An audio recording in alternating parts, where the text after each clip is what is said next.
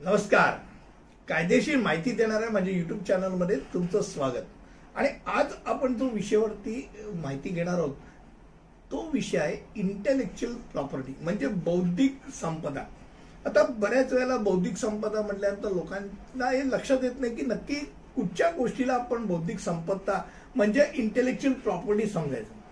तर बौद्धिक संपदा याचा जो हक्क आहे जो कायदेशीर हक्क आहे तो कशा संदर्भात आहे? तर त्याला खास करून त्याचं मूळ कल्पना मूळ कामं या संदर्भातले. ज्या अगदी सायंटिफिक रिसर्च करून त्यांनी काहीतरी शोध घेतलेला आहे. मग त्या गोष्टीला त्याचं पेटंट मिळवण्याकरता ते त्याचं स्वामित्व मिळवण्याकरताचा प्रयत्न त्याला आपण एक प्रकारचं त्याचं बौद्धिक संपदा म्हणू शकतो. म्हणजे उत्पादनांच्या बाबतीत कलात्मक कामं असतील किंवा वैज्ञानिक घडामोडी असतील किंवा लेखनाचं कार्य असेल या सगळ्याकरता बौद्धिक संपदा हा एक भाग लागतो. आता बौद्धिक संपदाचा अधिकार म्हणजेच शोधक आणि निर्मात्याचा त्याचा स्वतःचा आविष्कार त्याच्या निर्मितीचे त्याला फायदे मिळायला पाहिजे आणि त्याचं त्यांनी संरक्षण करायला पाहिजे. त्याकरता त्याला काही कायदेशीर अधिकार दिला. त्याला पहिली गोष्ट म्हणजे असा शोध त्यांनी लावलाय. किंवा असं त्यांनी काही गोष्ट निर्माण केली. ही त्याला जाहीर करावी लागते. हे माझं आहे. हे जाहीर करावं लागतं आणि त्याचं पेटंट घ्यावं लागतं. हे त्याला पेटंट साधारणतः वर्षभराच्या सहा महिने ते वर्षभराच्या आत घ्यावं लागतं. त्याच्या पलीकडे त्या रेंगाळला. तर समजा त्यांनी पब्लिकली काही गोष्ट करत असेल तर त्याला एक अतिरिक्त काही कालावधी दिला जातो. मात्र विहित वेळेत त्यांनी त्याचा इंटेलेक्च्युअल प्रॉपर्टी करता त्यांनी आपलं पेटंट आहे हे म्हणण्याकरता त्याचा अधिकार प्रस्थापित करण्याकरता सरकार दरवाई कागदपत्र दिली पाहिजे. आता ट्रेडमार्क असेल तर त्याला दहा वर्षाचा कालावधी आहे वैध कालावधी आहे. मग दहा वर्षानंतर ट्रेडमार्क ओपन होतो का? नाही नाही. दहा वर्षानंतर रिन्यू करावं लागतं.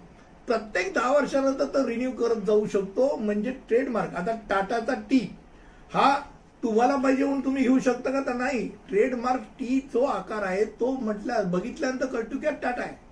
तर हे ट्रेडमार्क जे आहे हे ट्रेडमार्क त्यांना दर दहा वर्षानंतर रिन्यू करावं लागतं. आणि रिन्यू केलेला ट्रेडमार्क असेल तर त्याचा वापर दुसरा कोणी करू शकत नाही. आता दुसरा भाग ज्याला आपण बौद्धिक सा- मूळ साहित्यिक म्हणा किंवा कलात्मक म्हणा किंवा नाट्य गीत असेल संगीत असेल किंवा इतर अशा ज्या गोष्टी आहेत कलात्मक किंवा लेखन साहित्याच्या. त्याच्यावरती कॉपीराईटचा कालावधी काय असतो. तर हा कालावधी साधारणतः त्या लेखकाच्या आयुष्या व्यतिरिक्त त्याच्यानंतर म्हणजे तो व्याव तो ज्या दिवशी जातो तिथून साठ वर्षापर्यंत ते कॉपीराईट त्याच्याकडे असतात हे डोक्यात राहू दे. म्हणजे बौद्धिक संपत्तीचे जे काही चार प्रकार आहेत त्यातलं एक पेटंट आहे ट्रेडमार्क आहे कॉपीराईट आहे आणि व्यापार रहस्य. ह्याकरता ही मौल्यवान मालमत्ता तुम्ही जपायला शिकली पाहिजे. आणि ही जपण्याकरता म्हणजेच इंटेलेक्च्युअल प्रॉपर्टी ही तुमची सुरक्षित आहे की नाही ही ओळखण्याकरता त्याकरताचे जे वकील आहेत ते तुमचे वकील मित्र जे जे इंटेलेक्च्युअल प्रॉपर्टी डील करतात त्यांना तुम्ही नक्की भेटा.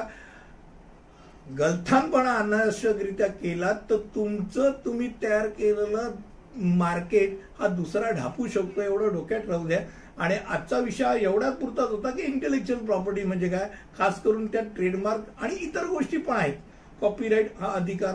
आणि ही तुम्हाला नक्कीच आवडली असेल माहिती असं मला खात्री वाटते. पुढच्या व्हिडिओत नवीन असं काहीतरी घेऊन भेटू. तिथपर्यंत अलविदा धन्यवाद.